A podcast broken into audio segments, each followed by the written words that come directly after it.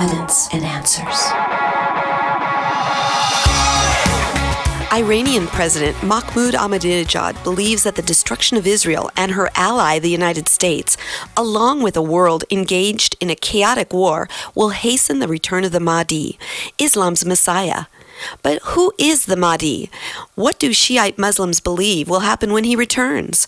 You're listening to Evidence and Answers with your host, Pat Zukeran.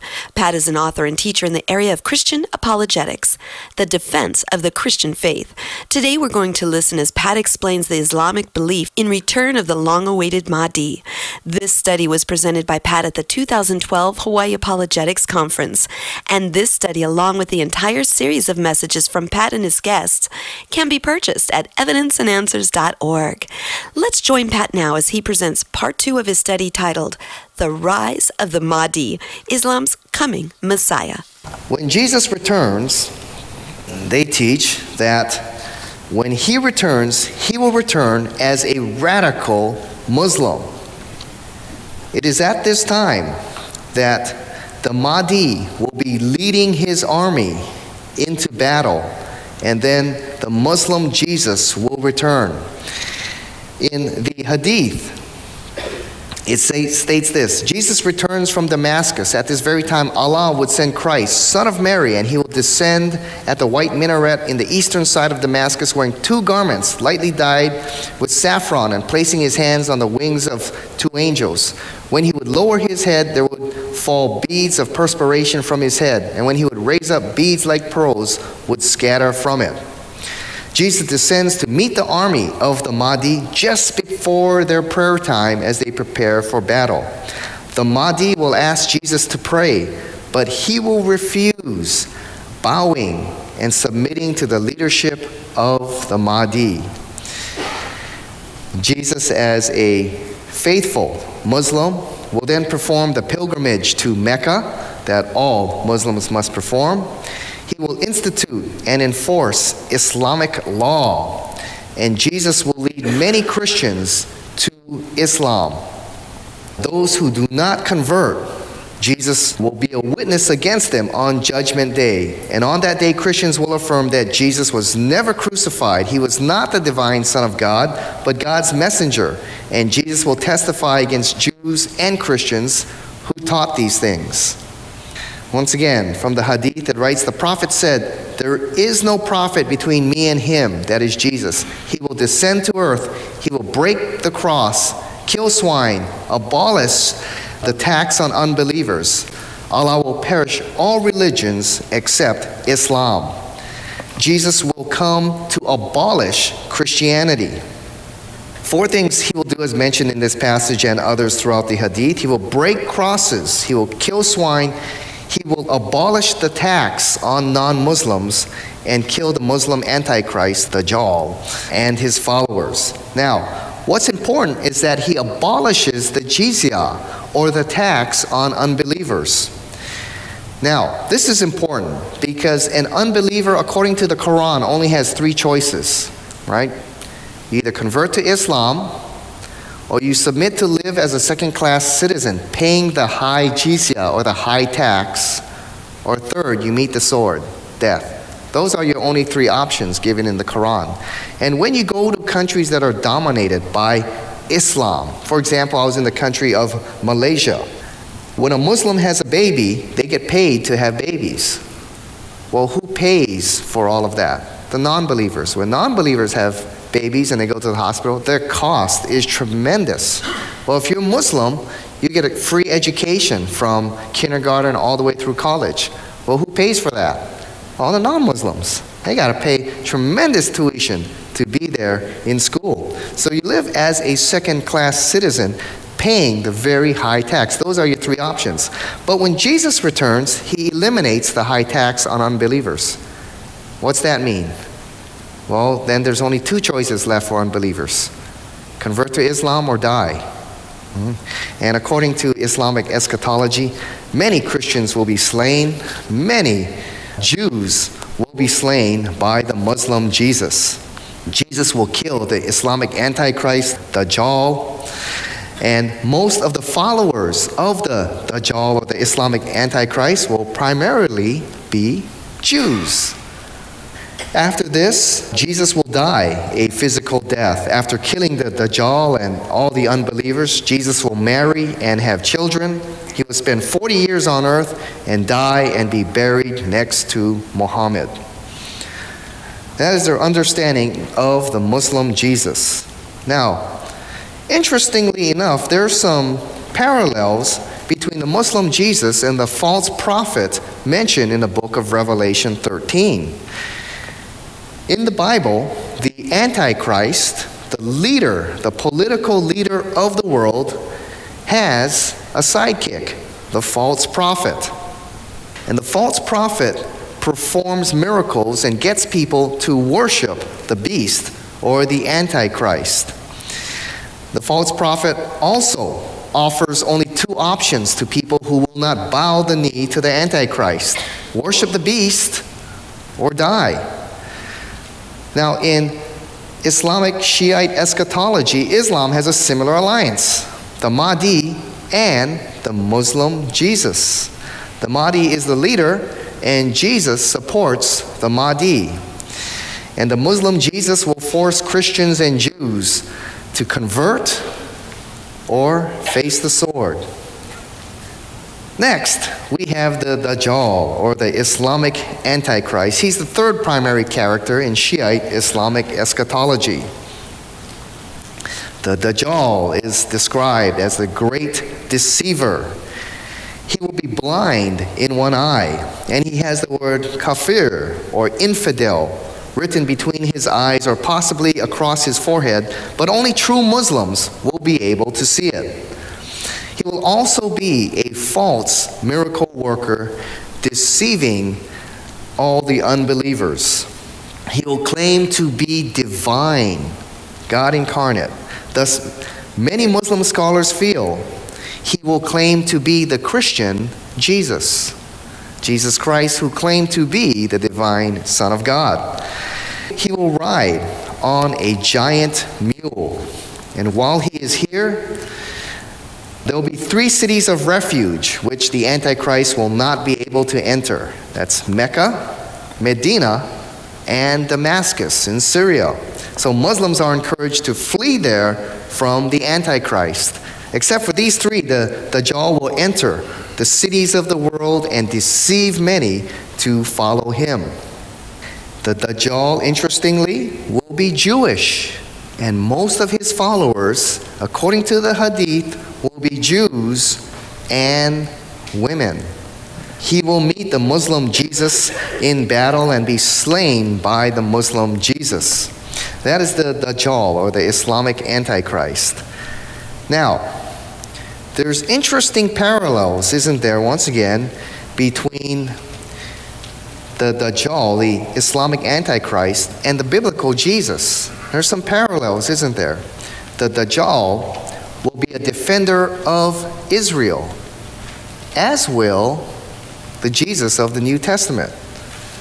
Second, the Dajjal will claim to be divine, claim to be God incarnate, as does the Jesus of the Bible. He claims to be the divine Son of God. The Jews will receive the Dajjal as their Messiah. And in the Bible, when Jesus returns, Many Jews will realize when they see his pierced hands, they'll realize that Jesus was their Messiah, and they will, many will receive Jesus Christ as their Messiah. If this is the case, then, you know, and Mark talked about the great deception that'll be throughout the earth, Muslims then will be thinking the real Jesus is the Dajjal, since he fulfills three aspects of the, jaw.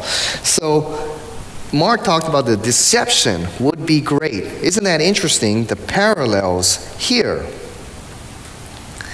Now, although there are strong parallels between the Antichrist and the Mahdi, I do not believe that the Antichrist is a Muslim. Okay, there are several scholars out there who believe that the Antichrist will be a Muslim. I do not believe so. But I'll tell you later why there's probably these strong parallels. Okay? I do not believe that the Antichrist will be a Muslim because, as Mark talked about last night in Ezekiel 38, that Islamic coalition that we see in chapter 38 of Ezekiel is destroyed very early in the tribulation. Okay, the coalition of these Muslim armies uh, are destroyed. Secondly, the Antichrist, according to Daniel chapter 9, signs a peace treaty with the Jews. I don't see a Muslim leader doing that.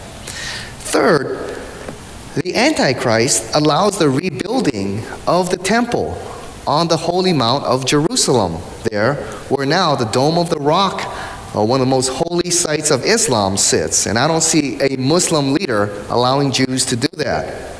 And finally, Daniel chapter 7 and Revelation 13 the Antichrist arises out of the 10 nation confederacy of the revived Roman Empire, the 10 horned beasts talked about in Daniel 7 and Revelation 13 and Revelation 17. So I believe the Antichrist is not a Muslim. However, although the Antichrist will not be a, a Muslim, there's definitely the Antichrist spirit driving the religion of Islam. The Antichrist spirit is alive and well, working to deceive the nations. And John describes the spirit of the Antichrist that is at work and that will be very prominently at work in the last days. He says this in 1 John chapter 2 Children, it is the last hour, and as you have heard, that Antichrist is coming. So now many Antichrists have come. Therefore, we know that this is the last hour. Who is the liar?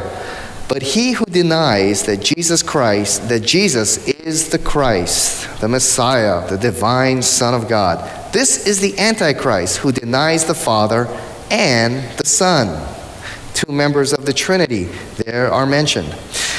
Second John, for many deceivers have gone out into the world, those who do not confess the coming of Jesus Christ in the flesh. Such one is the deceiver and the antichrist. Everyone who goes on ahead and does not abide in the teachings of Christ. What did Christ say about himself? Well, he clearly made the case that he was indeed the divine Son of God. Jesus Christ prophesied and performed his own resurrection from the dead, something Islam rejects. Whoever abides in the teachings has both the Father and the Son. What is the character of the Antichrist spirit? Well, it denies that Jesus is the Christ, the Messiah, the divine Son of God. It denies the deity of the Father and the Son, the Trinity, and Jesus Christ being the divine Son of God. In Islam, to say that God has a son, you have committed shirk, blasphemy, a sin worthy of death. It denies that Jesus has come in the flesh. It denies the incarnation of God the Son. John says this is the spirit of the Antichrist. And we know that it, when you study the life of Muhammad, I've written an article on that. It's called The Life of Muhammad and Jesus. Go to Evidence and Answers or probe.org and you can read that article.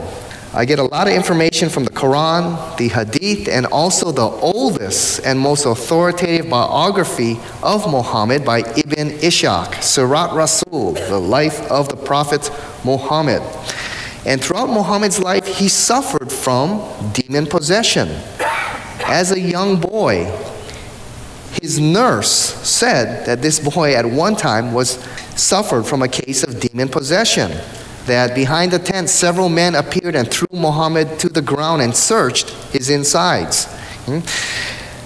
When he received his prophetic call at about 40 years old, he would go into the caves in the Arabian desert there to pray, and there it is said that he received his first vision from Gabriel, and was a violent vision. The angel grabbed him and choked him and shook him.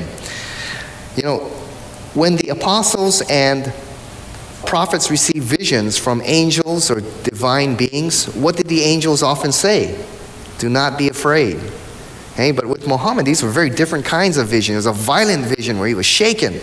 Uh, biographers of Muhammad record how he would salivate and roll and convulse on the ground as he received these kinds of vision. Then, when he was a prophet, the satanic verses in the Quran where he told the Muslims it's okay to worship the three daughters of the moon god, the satanic verses. He says there, Ibn Ishaq records, that he wrote that verse under the possession, under demonic possession of Satan. And later, God, Allah forgave him and gave him a stern warning and called him to repentance. And we also know that he fell under the spell of a Jewish magician, Labid, for over a year. So Muhammad struggled with demonic possession throughout his life. Islam denies that Jesus Christ is the divine Son of God. Islam denies the doctrine of the Trinity. Islam rejects the most important part of the life of Jesus Christ, one of the most important parts of the Christian faith, of biblical teaching, the crucifixion and the resurrection of Jesus Christ. And Islam teaches hatred for the Jews. Islamic eschatology inspires hatred for the Jews. Islamic eschatology envisions a massive conversion or mass annihilation of the Jews. The Quran is quite clear that it rejects the teachings that Jesus Christ is the divine Son of God. Chapter 5 of the Quran, they do blaspheme who say God is Christ, the Son of Mary. But said Christ, O children of Israel, worship God, my Lord and your Lord. Whoever joins gods with God, God will forbid him the garden, and the fire will be his abode chapter 19 of the Quran. They say, Allah, most gracious, has begotten a son. Indeed, you have put forth a most monstrous thing. At it, the skies are ready to burst, the earth to split asunder, and the mountains to fall down in utter ruin, that they should invoke a son for Allah, most gracious. For it is not consonant with the majesty of Allah, most gracious, that he should beget a son. So they clearly reject the doctrine of the Trinity and the deity of Jesus Christ. Well, how does this Islamic eschatology drive and influence the leaders of Islamic countries, of Shiite Islamic countries like Iran and Iraq? Well, we know that Mahmoud Ahmadinejad, in a speech at the UN in 2005, after he became president, after he spoke, ended with a prayer and appeal to Allah. And he stated, To hasten the emergence of your last repository, the promised one, that perfect and pure human being, the one that will fill this world with justice and peace. Ahmadinejad believes that his mission as the leader of Iran is to hasten the return of the Mahdi.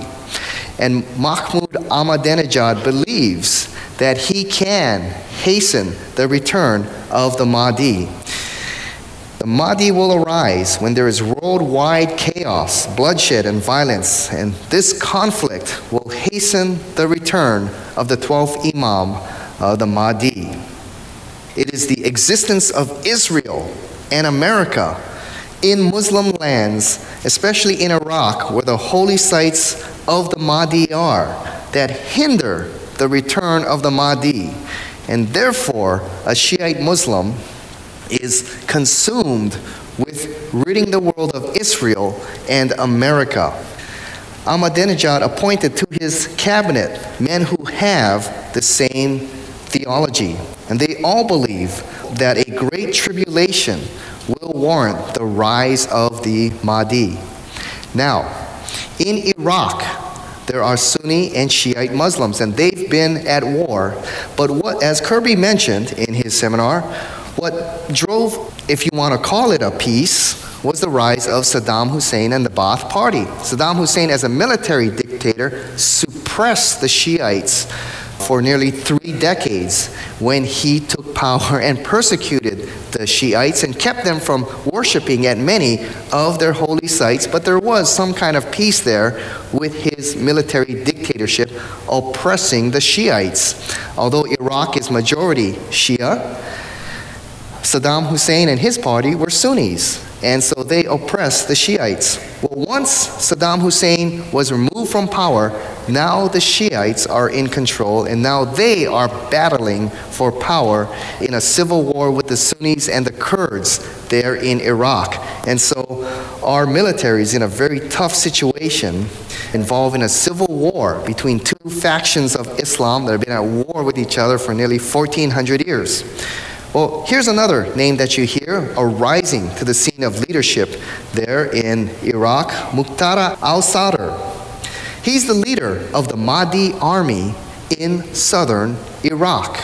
He mysteriously disappeared from Iraq when the U.S. invaded, and we know that he was in Iran, for he is an ally of Iran, and Iran is exerting tremendous influence in the country of Iraq. And as our troops withdraw, we're in a very dangerous situation for now Iran. We know that many of the terrorists were from Iran or coming through the country of Iran. Now they're going to seek control of Iraq.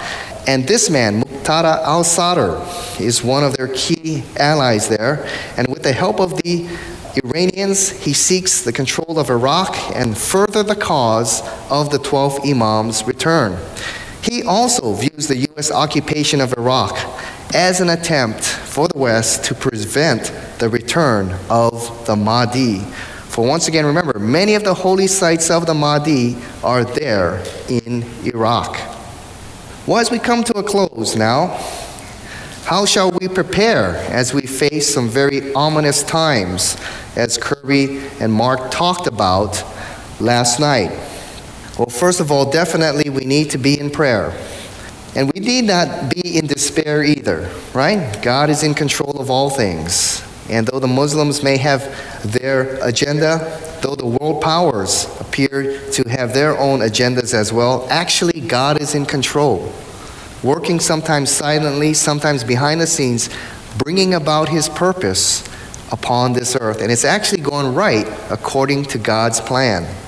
But we're to be in prayer for the leaders of this world, be in prayer that our leaders would be wise in how they deal with the leaders from the Middle East, and especially those upon in our country as well. We know that just a couple of years ago, we're the first state to celebrate and establish Islam Day, September 24th, here in Hawaii. We're the first state to do so. That day was sponsored and brought to us by the Muslim Brotherhood. That's right, right here in Hawaii. So we need to be in prayer for our leaders that they would have wisdom in understanding the threat that's coming from the Islamic world, especially in dealing with leaders like Mahmoud Ahmadinejad, the Muslim Brotherhood, and men like Al Sadr. We also need to be in prayer for our missionaries there in the Middle Eastern countries, but also in prayer for our Christian brothers in Muslim lands. We've got a lot of Christian friends, a lot of Christian brothers and sisters in Iraq, in Iran, in Palestine, in Jordan, in Lebanon. A lot of, and we need to be praying for them. You know, I was talking in Dallas, Texas, and at the end of the seminar, a woman came up to me and shook my hand and she said, I'm Palestinian. And I looked at her and said, Well, great, good to have you here. She goes, You think I'm Muslim, don't you? And I said, Well, yeah, it crossed my mind. She goes, You know, I'm a born again Christian so my family and many of our friends, but whenever people hear we're Palestinian, they think we're Muslims, and we face discrimination from the moment we get off the plane at the airport, throughout our business contacts and our friends here, and even in this church, we face all kinds of discrimination. They immediately think Palestinian, Muslim terrorist. You know, no, she said there's a lot of Christians out there, and I said you're right, and we need to pray for our brothers and sisters there in the Muslim lands. Next, and I give you credit for being here. We need to be informed, be aware, and alert others to the threat that is upon our shores. Next, get equipped to share the gospel and the love of Christ with Muslims. Remember, we stand against the religion of Islam, but we seek to reach out in love to Muslims. And remember, the religion of Islam may not be a religion of tolerance and peace, but most Muslims you're going to meet here in America are peaceful people. Many of them came here to have a better life. And many of them are very cordial and wonderful people, and you'll be surprised how many would be interested in hearing the gospel of Jesus Christ if you first reach out to them as a loving neighbor. And finally, as Kirby mentioned in his previous seminar, we need to elect leaders who understand the threat that is upon us and how to deal with the leadership there in the Middle East. But in all this, as Mark shared in his seminar and as we read the Bible, we understand that we're not to be in despair. God is in control, using all situations, even leaders, to bring about his purpose. And we know that in the end, it is Jesus Christ who reigns triumphant over all of the earth. So there's no need for Christians to despair, but be in hope. But as Jesus said, be equipped be prepared, and as Jesus said, be ready for his return. Let's pray together.